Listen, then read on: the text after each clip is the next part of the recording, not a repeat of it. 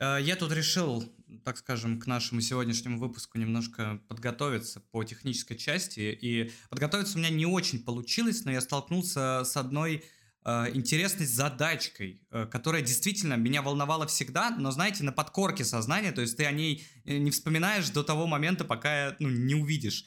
Короче, объясните, пожалуйста, мне, кто э, эти люди, вот, которые рисуют шаржи и карикатуры в Питере? То есть ну, там на Невском, везде, где угодно сидят вот эти дяди, тети, э, взрослые, пожилые, вот эти вот шаржисты. Это кто? Это, ну, бывшие неуспешные художники, это какие-то самоучки. Ну, то есть, что мне нужно сделать, чтобы стать или не стать шаржистом или карикатуристом? Ну, слушай, учитывая цены на их картины, которые висят у них там, они довольно успешные, как по мне. А я, кстати, не видел цены. Сколько стоят?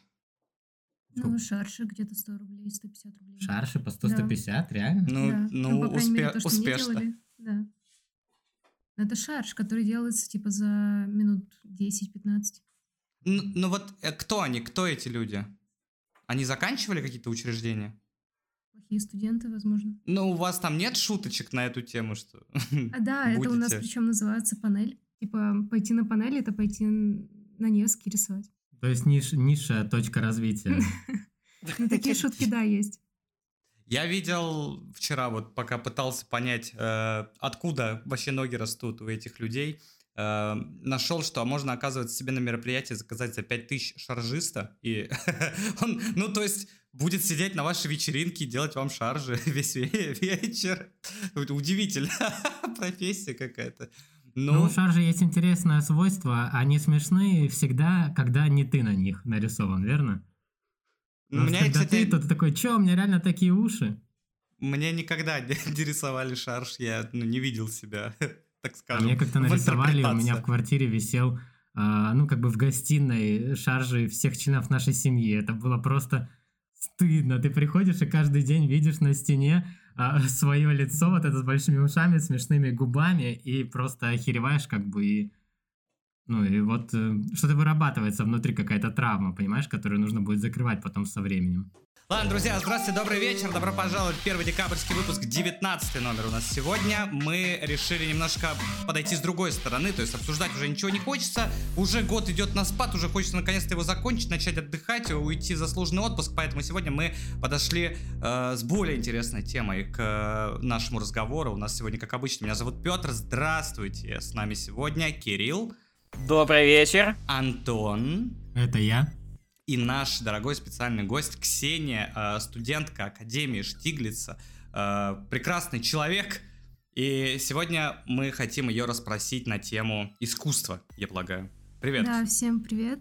Привет. Да, скажи, есть у тебя что-нибудь, так скажем, вступительного сходу? Может разрушить какой-нибудь миф о художниках устоявшийся? Сказать, например, я люблю рисовать шарши. Это мое призвание. Ну нет, е- поездить так в метро, поделать наброски, и когда ты делаешь очень быстрые наброски, например, очень важно быстро уловить какой-то характер, э, и, естественно, какие-то черты лица ты так или иначе искажаешь или делаешь больше. И, э, в общем, надо именно различия между людьми ухватить. И в этом и заключается суть шарша. Ну, я понял, тебе нравится кататься по метро и делать именно наброски людей сидячих, да, вот эти вот, которые сидят там в каких-то интересных, ну, не, не то что позах, но с интересными лицами, интересных образах. Да, причем сейчас вот я ехала на студию вот сюда и понимала, да. что...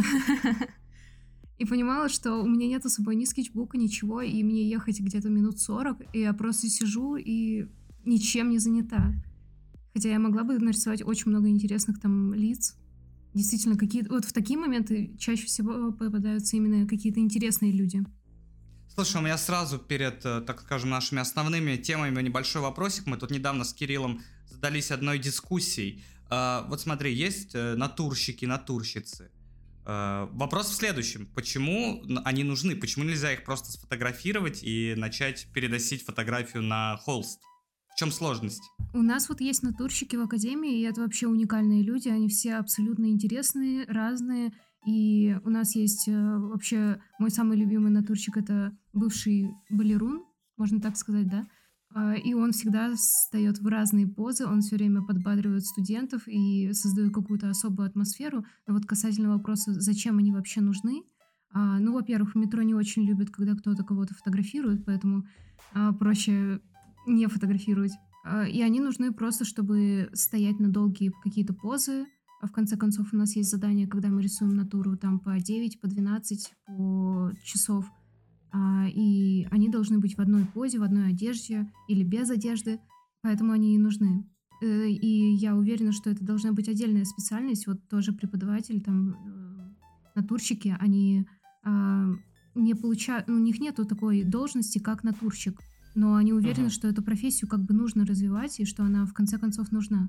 Мне кажется, еще вот такое интересное, вот из вашего услышал, а, что, мне кажется, в метро да. это больше как проявить скилл, то есть нарисовать человека, пока он не встал и не вышел, ну, быстро как бы, то есть не то, что, ну, скетч, да, в какой-то степени, наверное. Ну, это спидран, типа, за одну станцию нарисовать какой-то портрет быстрый. Это недолгая постановка натурщики, они приходят в академию, они получают э, зарплату, платят налоги, и они это действительно вот работа для них.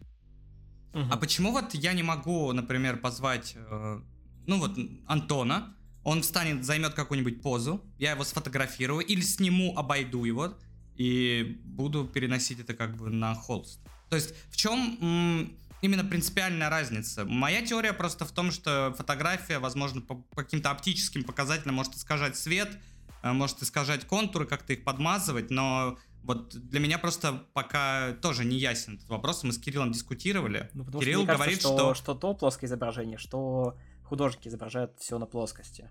Самый идеальный способ нарисовать натуру это сто процентов рисовать ее в жизни, а не с фотографией, потому что вновь ты можешь ее обойти, ты можешь посмотреть под разными ракурсами, ты видишь картинку в целом.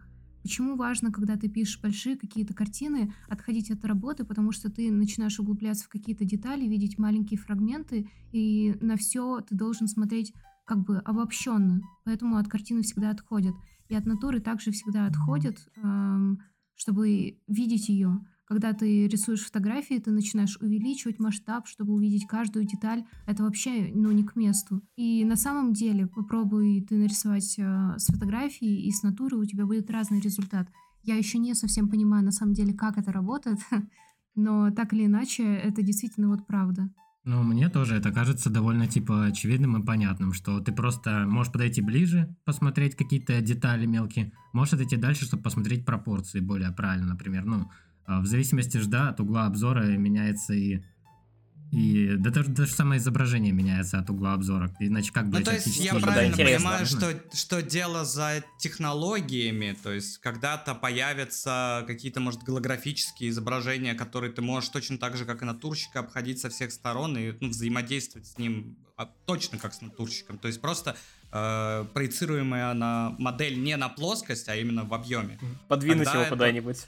Да, тогда, возможно, это уже, да, будет иметь смысл. Так, с таким подходом, наверное, правда, то есть 360 камеры, возможно, могут дать какую-то приблизительную, приблизительный контекст того, о чем ты говоришь, но да, например, если ты с камерой обошел натурщика, то под разными ракурсами ты уже не посмотришь, под определенным. Мне кажется, еще... Хорошо, ну, Кирилл, что поэтому тебя умыли. Художество, ну, в целом, э, творение, да, портретов и всего такого, это больше такое традиционное, где нужно научиться сначала там разбрасывать тени, там а, рисовать правильные пропорции. Ну, то есть а потом уже внедрение новых технологий происходит. Изначально нужно научиться на простом, на так называемой базе. Э, и вот, ну, если углубляться в какую-то теорию, то если ты пишешь портрет с э, три четверти или с фаса, тебе точно нужен будет э, и профиль для того, чтобы понять, как идет челюсть, как идет под каким углом лоб, и э, передать это даже через э, портрет в три четверти. В общем, довольно сложная схема, но она точно нужна. То есть натура в таких, особенно для начинающих художников, я уверена, что она должна быть именно вживую.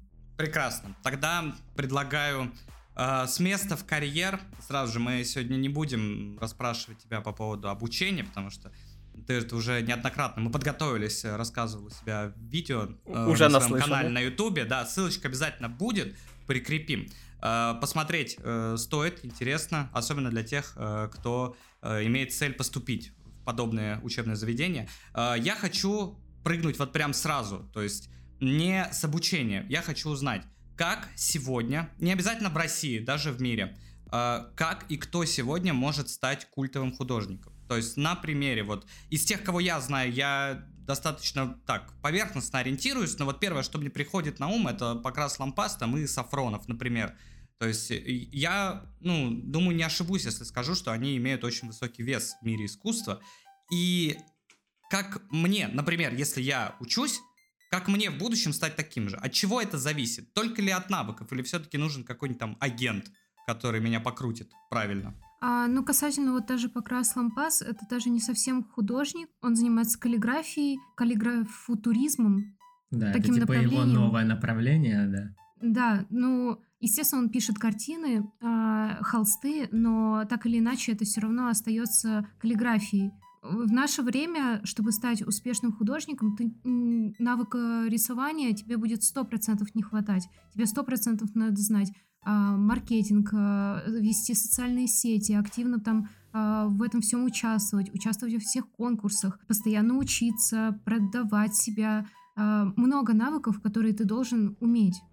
Поэтому все время все меняется, и даже если ты будешь невероятно крутым художником, но никак себя о себе не заявлять в этом мире, ты не продвинешься, скорее всего.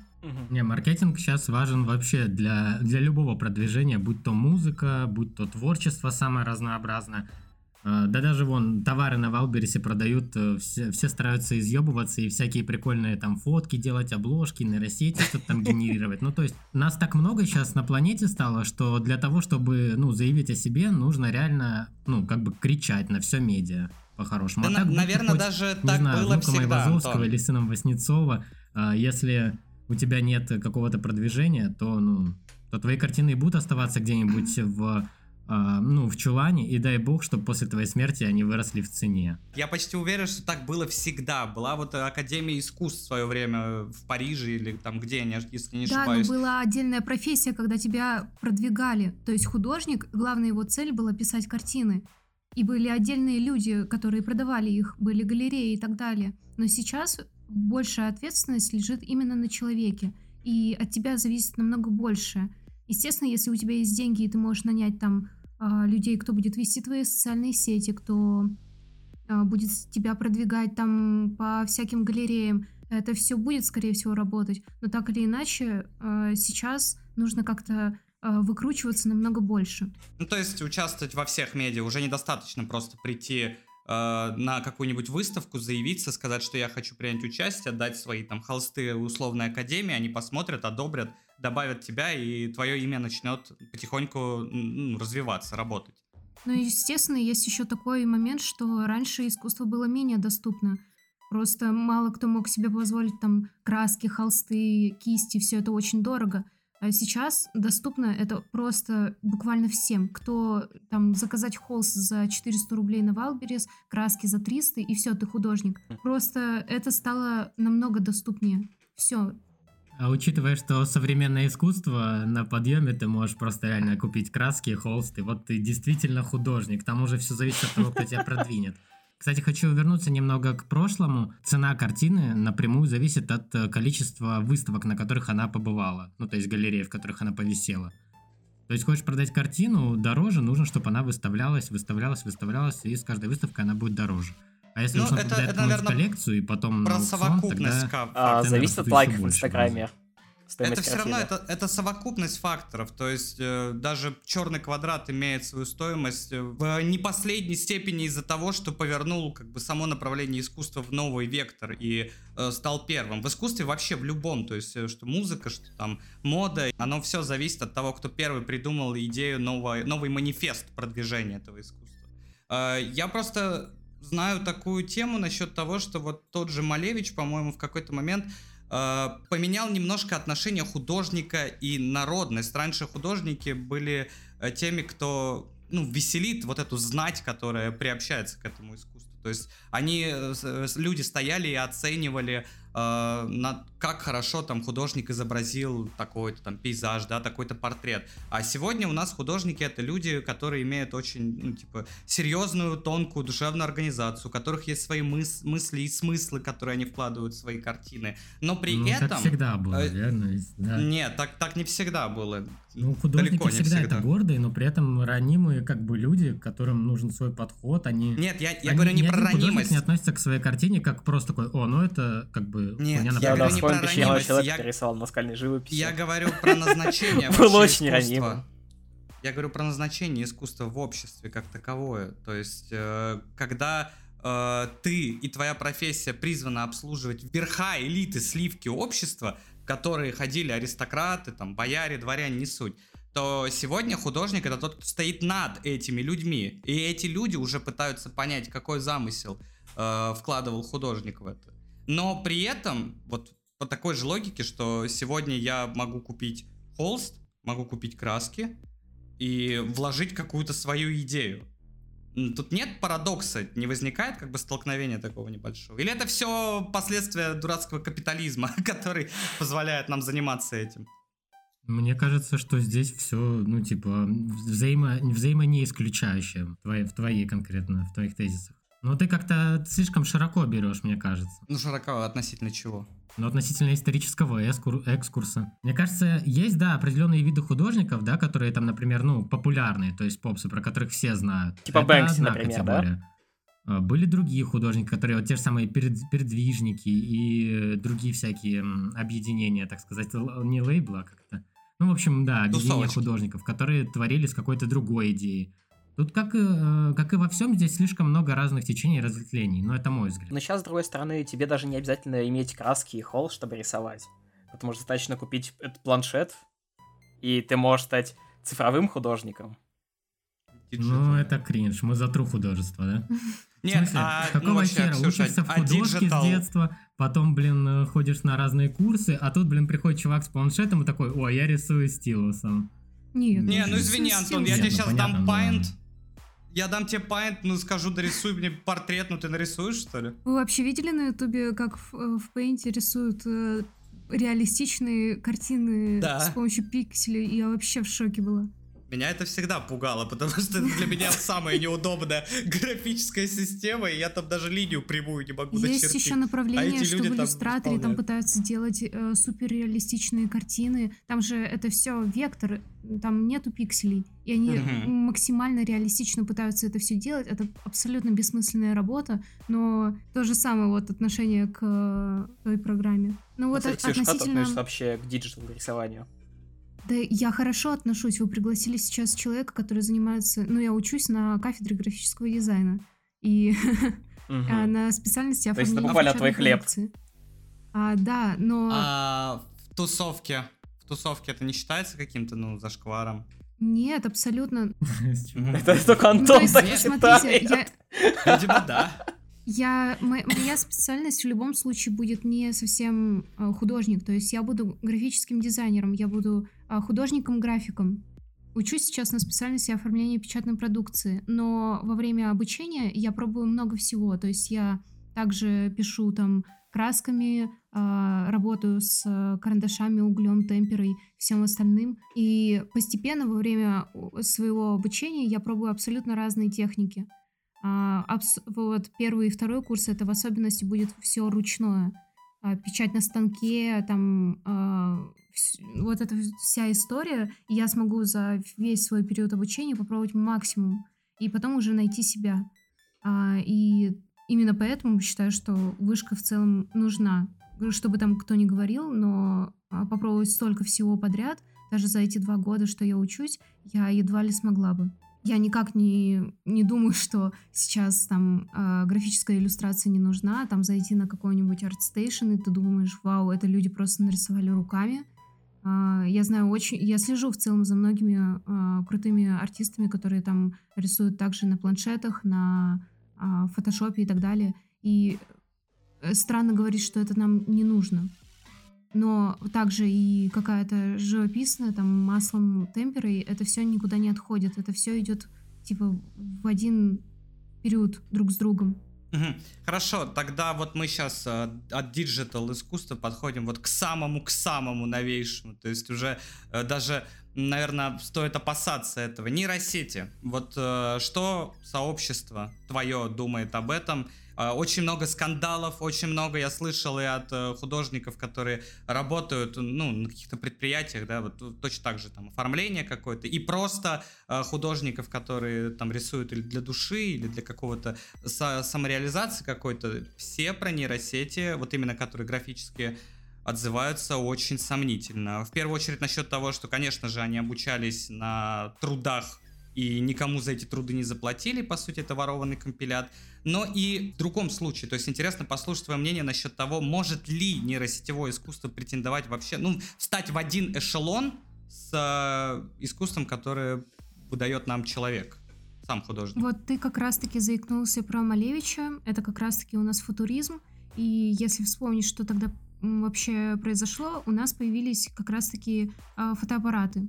И вся вот эта история. Вот нельзя сейчас представить, что ощущали люди на тот момент, но просто из ниоткуда появляется фотоаппарат, и это просто в момент запечатлит э, все, что угодно, и как ощущали художники себя в то время. Вот сейчас это сложно представить, но тогда как раз-таки появился вот все вот это футуризм, модернизм и все остальное. Я подготавливалась немножко к э, нашему подкасту и uh-huh. про нейросети спрашивала как раз-таки своих одногруппников. И плюс-минус у всех как-то одна мысль насчет этого, что в конце концов нейросети это сейчас вот как раз-таки бум. Все этим как-то интересуются, этим пользуются, но в какой-то момент это все равно э, не то чтобы уйдет в сторону, но э, люди немножко подуспокоятся что такое существует, и в целом оно будет в дальнейшем как-то и развиваться в том числе. То есть, если сравнить с фотоаппаратами, то э, то есть нейросети графические в свое время просто займут свою нишу и будут идти в свое направление, как и искусство фотографии сегодня, например. Ну, Это по крайней мере, время, я надеюсь, что так будет. Потому что касательно вот самых главных площадок, на которых можно посмотреть э, digital, да, арты. Это у нас Art, ArtStation и DeviantArt. И uh-huh. пока что эти площадки, они вообще не убирают с главной страницы иллюстрации, да, которые сделаны нейросеть. И, ну, лично я считаю, что это не совсем правильно, потому что, заходя на ArtStation, там несколько дней просто на главной странице висели только нейросетки. А, естественно, люди, которые все там рисуют вручную, тратят по а, несколько месяцев, там, дней и так далее, а, они просто не понимают, что происходит, и если бы я этим занималась, да, то меня бы это еще сильнее как-то задевало. Я же лично не так сейчас больше времени трачу на digital art. Ну, чисто по-человечески все равно обидно, как по мне. Ну, вообще, а, да. Вот касательно ниши, быстренько тоже вернусь, хочу тоже подметить интересные в других видах искусства, да, тоже метаморфозы. Ну, типа, когда появилась камера и начали снимать кино, театр же никуда сейчас не делся, он все еще с нами. А, когда музыку стали писать на компьютерах, да, там, да через телефон можно сейчас написать, через GarageBand, а, тем не менее, все равно существуют симфонические оркестры и все такое у всего найдутся свои потребители. Просто мне кажется, что нейросети это будет не тема про искусство больше, а тема больше как помощь вот как раз-таки вот э, в какой-нибудь генерации интересных образов для вдохновения там. Да, да, кстати, ну... это тоже очень интересная тема использование нейросетей в качестве инструмента. Да, они скорее станут именно на производственные рельсы. То есть, вот, например, Яндекс, э, Сбер, вот все, кто сейчас делает графические нейросети свои, они же их делают в первую очередь для того, чтобы иллюстрировать свои какие-то товары и функции. Они не пытаются сделать какую-то картину или предмет искусства, который можно будет высоко оценить. То есть, нет, просто мы хотим вам предложить вот такую-то продуктовую корзинку, быстренько промпт закинул в э, нейросеть, она тебе сделала эту корзинку, и ты ни секунды не теряя выложил. Возможно, это просто для оптимизации производства начнет использоваться. Но если при этом вспомнить самый громкий скандал, хотя, возможно, это уже не самый громкий, но вот он сколыхнул вот в первую очередь все арт-сообщество, это было в 2022 году.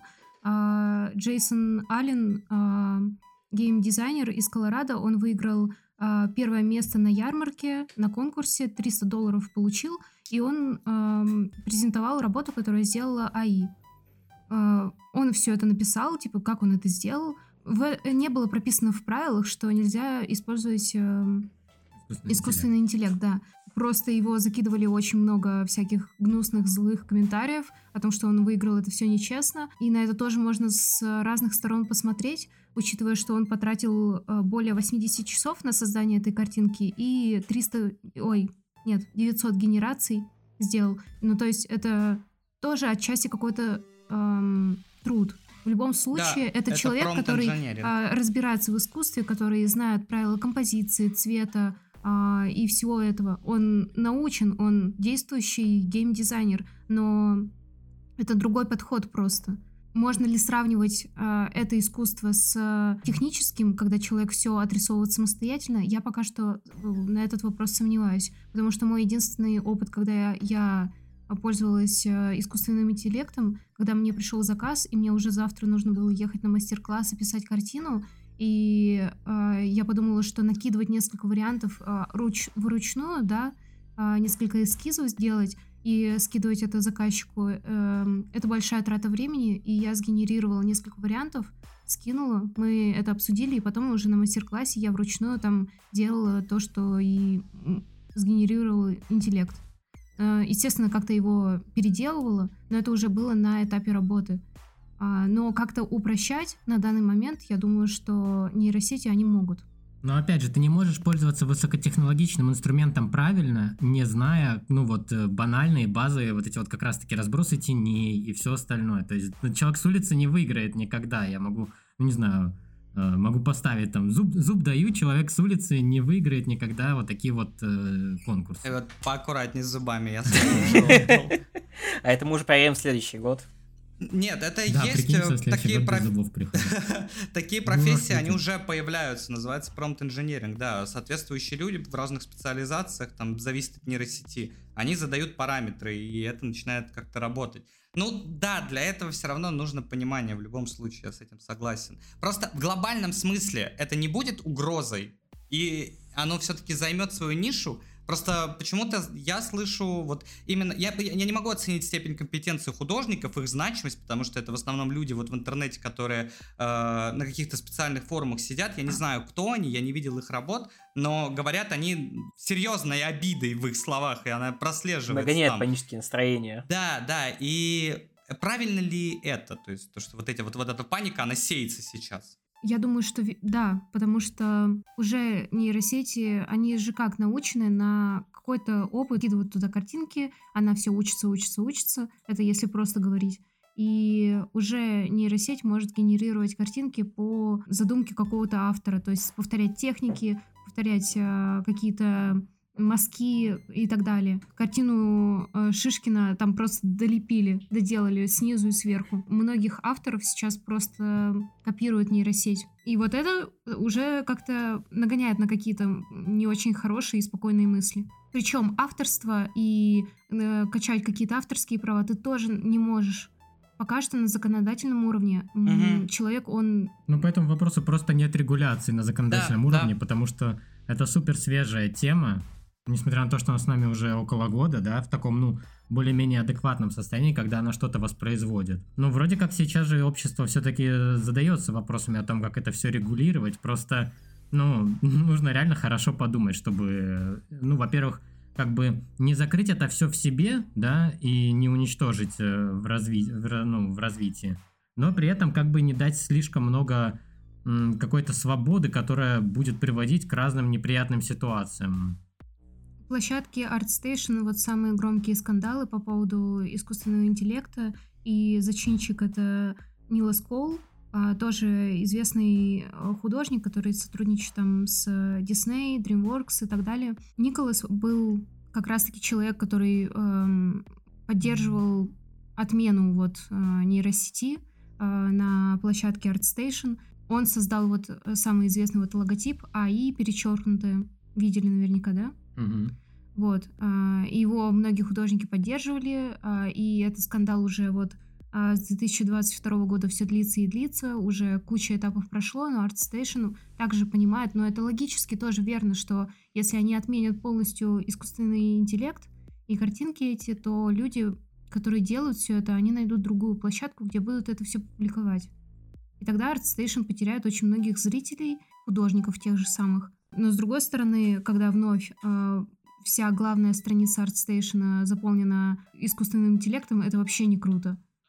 Получается, ArtStation, наверное, не хотят в какой-то степени повторить опыт э, Тамблера с э, тем, что там запретили рисовать эротические арты, да? И все просто ушли с этой площадки, и она до сих пор вроде как не может...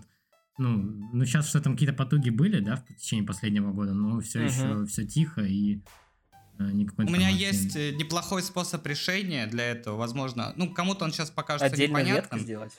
Да, как у спидранеров, когда появился ТАСС, вот точно так же, просто отнести ТАСС в абсолютно другую категорию, которая никак не связана. Это такие ботики, которые программируются на спидран для идеального результата. Ну, конечно, когда они появились, люди тоже напряглись, думают, да что такое, как, как теперь игры-то бегать. Хорошо, ну, не будем тогда раньше времени паниковать, потому что, наконец-то, да, у нас случились подвижки какие-то, и государства, и в многих стран начали задаваться вопросом, как правильно регулировать нейросети вообще всех форматов. Потому что появляются голосовые. прецеденты, и уже да, неоднократно. И очень, очень неприятно, об этом мы тоже говорили, про похищение голосов, это тоже очень сомнительная история. А вот мы все говорим с вами про нейросети сейчас, а ведь в искусстве не да только это, они про являются трендами. говорим. Вот, Ксюш, что, по твоему мнению, сейчас наиболее популярно, перспективно в направлениях э, живописи и вообще искусства? А, на самом деле зависит от того, чем занимается э, человек, потому что в любом случае, э, даже если это малоизвестная техника, там, линогравюра или печать какая-то на станке, э, будь ты специалистом и человеком, умеющим там вести социальные сети, ты сможешь это а, внести как-то в публику. Плюс это будет что-то новое совершенно, и люди будут еще более заинтересованы в этом. А вот если да, супер хайп. Вот если, например, открываешь учебник там по истории искусства, там э, вот футуризм, супрематизм, там импрессионизм, там постимпрессионизм. Вот э, какое бы вот сейчас можно выделять перспективное направление, э, какой-то вот прям вау, супер хайп. Прям по-другому это не назвать. Либо Есть куда такое? мы движемся, возможно. Ну, угу. я бы выделила какие-то а, техники, которые сейчас довольно популярны, потому что прям направление а, сейчас в каком-то хаосе, мне кажется, мы находимся, когда а, куча людей что-то разное показывают, и это может быть очень здорово, и все это в абсолютно в разных каких-то направлениях тех же самых. Но в прошлом году, да в целом каждый год это какой-то определенный шрифт, если смотреть с точки зрения дизайна, это какой-то определенный шрифт, написание, какие, какой-то цвет определенный, да, а, и сейчас, мне кажется, в искусстве в целом больше акцент на какие-то текстуры, на какие-то объемные э, интересные решения и, наверное, больше в какой-то минимализм, хотя нельзя так живопись оценивать, потому что вновь она абсолютно везде разная. Опять же, капитализм, он подарил нам вот э, разнообразие вот этих вот всех подходов, разнообразие а, тех же, до тех же самых шрифтов. У нас же сейчас не СССР, да, когда все примерно в едином стиле, в едином шрифте. У нас сейчас каждый бренд, а, несмотря на то, что некоторые вещи они заимствуют, некоторые там а, даже графические там шрифтовые фишки заимствования и прочее, все равно у нас очень широкое разнообразие. Ты можешь идти вот, например, не знаю, теремок, русская кухня, там, в русском стиле сделала. Дальше идешь, хай-тек место сделано в хай-тек стиле. Ну, то есть, это если уж говорить про какой-то бренд э, оформления, да я понимаю, о чем ты говоришь. Знаешь, как это можно охарактеризовать? Мир капитала просто очень любит наряжаться в иллюзию вневременной красоты. И все вот это вот, а, оно не столько потому, что нам нравится, а столько потому, что это лоббируется и считается вот таковым крутым. То есть тот же минимализм сейчас. Я, наверное, все-таки склоняюсь в сторону, ну, в своем я склоняюсь в сторону того, а как, куда мы дальше пойдем. Ну, то есть что должно? Зациклиться историей, мы должны вновь взорваться и стать супер какой-то там натуралистичными дизайнами, каким-то э, супер э, много там всего, всех деталей будет, или еще более как-то гиперболизировать вот все, что сейчас происходит. То есть то, что капитализм, то, что бренды цепляются за современные тренды, это понятно, они как бы и поддерживают это, но буквально щелчок, придет новый момент — и это, ну, все моментально перестанет на другие рельсы, потому что в этом и смысл, как бы, бренда, чтобы он был всегда как бы, на острие. Иначе это просто так себе бренд.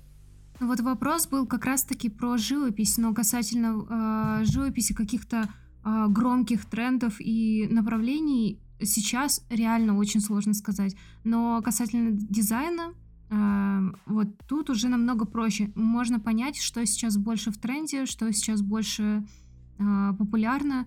Даже если вспомнить прошлый год, это точно был шрифт э, Гельветика, хотя Гельветика — это тот шрифт, который, наверное, всегда будет популярен, но в любом случае это, например, шрифт без засечек. Какой-то определенный э, дизайн, это тоже вот касательно каждой тенденции, потому что дизайн не так давно появился, чем э, живопись.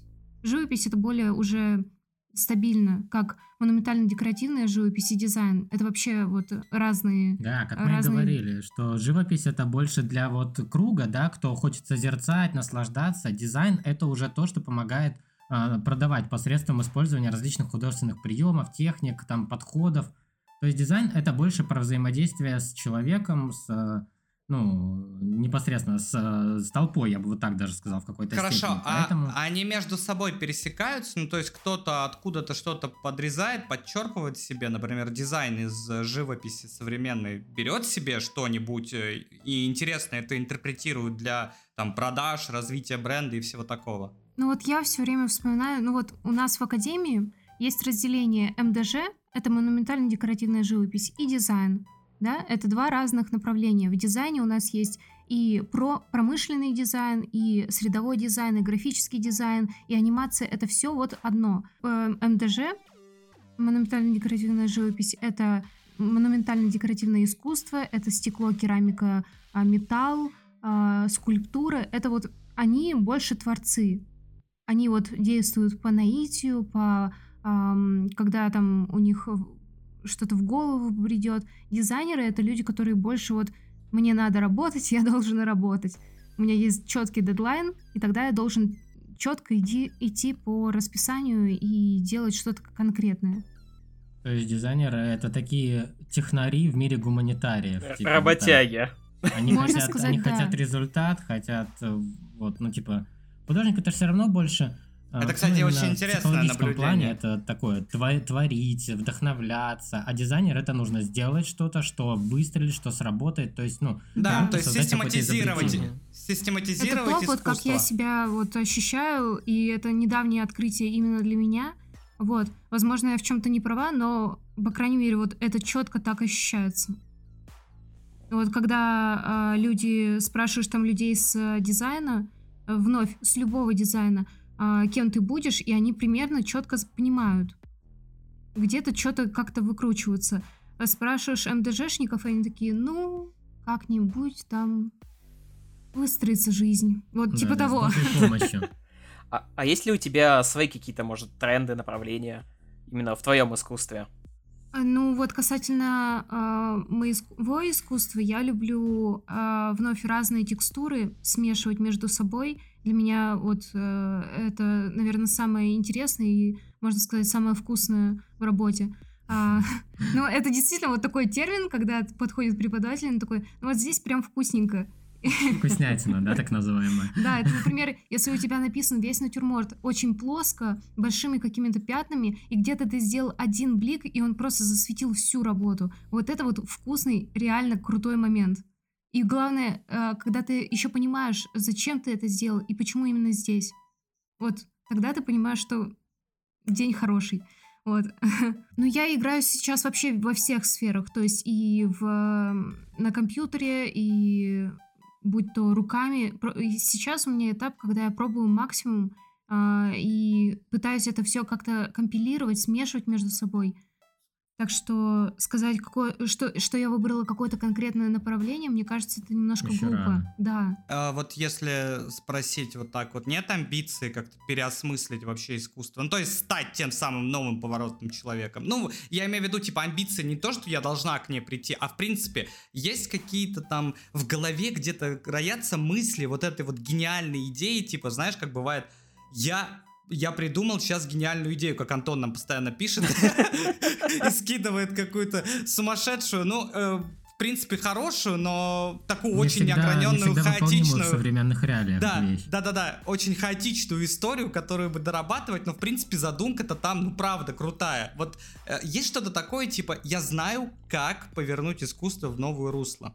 Или Нет, я уверена, что у меня когда-нибудь откроется третий глаз, а пока что он иногда подмигивает, но работают неисправно. Но я вот что я сто процентов уверена, что человек, который пытается как-то изменить искусство, ре... действительно реализовать себя как художника с большой буквы, он должен знать базу. Вспомним вновь Малевича, я уже не знаю, какой раз мы к нему обращаемся, но а, это действительно хороший пример, а, как человек, который четко знал базу, прошел академию, там училище, все это прошел, и потом только перешел к каким-то формам, как это все работает. То есть он бы не нарисовал черный квадрат даже, если бы он не все, все это не пережил. Потому что для того, чтобы внести что-то новое, как-то это переосмыслить, нужно понимать все это. Угу. Но ты не нарисуешь какого-то даже мультяшного даже героя, э, если ты не знаешь анатомию. Он будет у тебя кривым и неправдоподобным. А, хорошо, а тогда вот сразу вопрос э, рядом с компаниями, но немножко опять в другую сторону. Если мы откидываем вот э, компании, все дизайнерские там агентства, то есть э, где человек прям работает, ему в трудовую книжку запись делают. Я просто сам не знаю, и может быть даже ты не знаешь, но ты, наверное, ближе к этому, и у тебя есть понимание. Я вот, например, художник. Э, не работаю ни на какие агентства, я просто вот художник, как Казимир Малевич, да, то есть э, и с театрами даже не сотрудничаю. Как я могу зарабатывать деньги, кроме шаржей? Ну, то есть, как я должен, что я должен делать, чтобы быть богатым, крутым художником? Есть какой-то вот, ну, типа формула, или это реально все зависит от рекламы, и чтобы ты выстрелил и просто с тобой коллабились везде? Ну, я попробую пока свои 5 копеек вставлю, вот мне Давай. интересно. Во-первых, э, то, что мы сейчас находимся в современном мире, да, есть такая штука, как фриланс. Э, ну, я думаю, ни для кого не секрет. И то есть, если ты, ну, нет, владеешь нет, я свое, свое стилями, искусство, техникой, Антон. Антон, свое искусство хочу продавать. Не хочу делать по промптам, которые а. мне заказчик пришлет. Я вот сам сел дома, написал картину. Я вложил в нее кучу смысла. И вот таким темпом, таким образом я хочу стать крутым художником. Э, это реально, то есть э, мы опять возвращаемся, конечно, к рекламе, но то есть э, как я могу этим заработать? То есть только продавать картины, коллабиться или есть какая-то формула, как мне нужно действовать? Ну, ты не думал, например, над такой штукой, как создание паблика ВКонтакте, куда ты будешь как бы выкладывать свои работы, а там уже люди будут их покупать через товары? Да, ну, потом делать декодик на ютубе скрин, дженерик идея, но все же. Блин, знаешь, не думал, честно говоря, не думал про паблик. Ну нет, с другой стороны, мы живем в эпоху интернета, и рано или поздно твою картину кто-нибудь да наткнется. Ну, вот, вот Кирилл сейчас сказал, э, наткнется. Это зависит от случая, да, я так да, понял? Да, Но все равно, мне кажется, мы... многие исполнители, даже если брать не только вот изобразительное искусство, а музыку, стреляют из-за того, что просто на них наткнулся кто-то в интернете. И сказал, чел, это круто. Так, наверное, всегда было. Мы просто, ну, масштаб немножко изменился. Ну да, мы ну, сейчас наткнуться на Малевича. человека талантливого гораздо проще. Uh-huh, Ты привел в пример Малевича, и важно вспомнить, что он и преподавал, и э, в мастерской работал, и в Баухаусе преподавал. Вообще Баухаус это uh-huh. невероятное явление, которое едва ли повторится. Я слышал, что и черный квадрат он в качестве декорации написал для постановки какой-то. То есть он там был, а потом уже стал самостоятельным произведением. То mm-hmm. есть он, ну, в нем вообще другой как будто смысл был в начале. То есть, э, ну, я могу по академическому пути да, э, пойти. То есть, вот я, например, выпущусь из Штиглица, потом пойду туда преподавать, там буду работать с какими-то театрами. То есть, в принципе, держаться исключительно стороны искусства, никак не связанной с капиталистическими, типа там, вот теми же структурами, а вот просто работать на искусство, и рано или поздно меня смогут признать как бы за заслуги, да, или это все-таки, ну, типа, тут не хватает одной переменной под названием «крутой агент». Ну вот из э, нынешних художников, вот Юрий Александрович Штапаков, и он работает в мастерской вместе с э, Петром Белым. Э, я была у них в мастерской и разговаривала со Штапаковым Юрием, и он преподает в АВШЕ, он ведет много мастер-классов, устраивает свои выставки, состоит в Союзе художников в Петербурге. Академия редкой книги — это тоже как сообщество, можно сказать, где проходят разные мероприятия, а, и ты можешь поучаствовать где-то. А, в общем, ты должен быть в любом случае активным. А, это современный художник, а, также просто работает по принципам старых мастеров. То, ну, блин, если ты рисуешь картину, как бы ты можешь хоть сто нарисовать, но если ты как бы их никуда не продвигаешь, опять же, сам, ну, или, или с агентом, или... Ну, нужно обрастать связями, как и в любой сфере деятельности, в принципе, потому что это, ну, это просто необходимость, чтобы выживать в современном мире. А да. если твои картины будут оставаться дома, то, ну, как бы никуда ты, конечно, не продвинешься. Сейчас нужно вертеться, крутиться. Если ты хочешь быть а, самобытным таким художником, тебе, во-первых, нужно очень много денег для начала, и потом уже, э, дай бог, у тебя появятся деньги от твоего искусства. Но в любом случае вложений будет довольно много. А, и нужно свои э, как бы силы в этом плане оценивать верно каких-то таких вновь самобытных художников, а, они есть. Если таких а, более современных, даже можно сказать, а, людей это Катя Цитрус и Маша Титова. Вот Маша Титова, она вообще выпускница Академии, и у нее суперские работы. Я очень советую посмотреть ее. И постепенно как-то развивать, развивать себя. Если ты... Это люди не с мировым именем, как тот же Покрас, но и они не настолько скандальные, широкие люди, которые там не только с помощью искусства, а с помощью маркетинга себя как-то вывозят. А, тоже, если вспомнить Покраса, у него изначально было очень много финансов для того, чтобы продвигать свое искусство. Угу. А, у таких а удача более... большую роль влияет? Удача? Ну, уда- удача 100%. большой вес имеет. Ну, то 100%. есть то есть э, просто так, с холодным расчетом ничего у меня не получится. Надо, чтобы где-то когда-то отстрелило, да? Опять же, еще, да, интересная вещь, что бывает просто, что для некоторых, э, ну, течений там или э, перформансов, да, или даже какие-то произведения искусства просто, например, не настало время. А некоторые идеально попадают во время и поэтому выстреливают. То же самое Покрас Лампас со своей каллиграфией просто вовремя оказался, ну, как бы, ну как, вовремя получил этот хайп, и он сейчас э, там автомойки, запрос рестораны, да? все расписывают эти каллиграфии, где ее только уже не пихают, она уже это... А, ну, то есть э, уже пресыщение пошло у народа даже в какой-то степени. Но раньше это было действительно прикольно, свежо и необычно. Иначе бы даже те же самые Фэнди не заказали бы роспись крыши там их. Mm. Ну, я оценку его творчества не даю, потому что я все-таки, ну, типа, придерживаюсь... Ну, ну есть и есть, меня он не сильно волнует. Это мы уже да, отошли. Да, да, я не хочу там как-то оценить, э, хорошо или плохо покрас. Я вот говорю в контексте того, что, ну, практически каждый человек, с которым я так или иначе общаюсь, он знает, кто это такой. То есть, вот, например, условно, Катя Цитрус, если я скажу, то меня не поймут правильно. Вот именно, это потому что это люди все равно больше, они люди больше искусства. Они крутятся в среде творчества. А человек, который не совсем погружен в это, э, все фамилии, что я назвала сейчас, скорее всего, неизвестны. Хотя это очень значимые люди. Юрий Штопаков, он э, на станке с помощью сухой иглы очень быстро сделал мой портрет. А, я очень попросила, э, чтобы я его забрала, попросила, чтобы он ее подписал. Он такой, в смысле подписать? Так это будет стоить еще очень-очень дорого. Э, и вместо этого я попросила измазать свой палец в краске а, для типографии и типа поставить отпечаток. Такой, такое, а, типа, ну, автограф. подпись без подписи, да. да, да. Круто, круто. Touch ID так называемый. А, вот мы поговорили сегодня про сайты. А есть ли какие-то выставки, может, места, где можно действительно посмотреть на талантливых художников? Ну, на самом деле, где ты можешь участвовать, это Open Calls. У них очень много всяких конкурсов вообще по разным темам, а, начиная от а, акварели, заканчивая какими-то а, сложными печатными штуками. Э, это must-have для людей, кто хочет там продвигать свое искусство, участвовать в каких-то конкурсах, также выставляться в каких-то журналах. Это сто процентов. А также вариант, что ходить как минимум на выставки какие-то. Куча историй, когда люди просто приходили со своими работами на выставки и э, потом и всеми остальными жидкостями добивались, чтобы их пропустили на э, всякие выставки э, в плане как автора, да. То есть себя все равно не как мышонок тихонький, тихонький такой вести, угу. а просто двигать себя, продвигать, угу. не бояться ничего.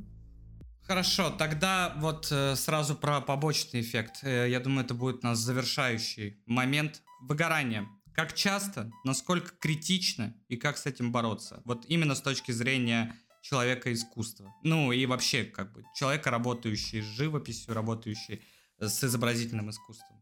Ну смотри, Потому что, я полагаю, это да, одна из самых... Момент, э, что ты с детства, по сути, учишься рисовать. Ну, ну да, то есть впервые я в мастерскую попала а, лет в 6-7. Вот, тогда уже начала работать. Потом и художка, и поступление, и вся вот эта вся история. Ну, у меня не было такого э, периода, когда я вообще не рисовала.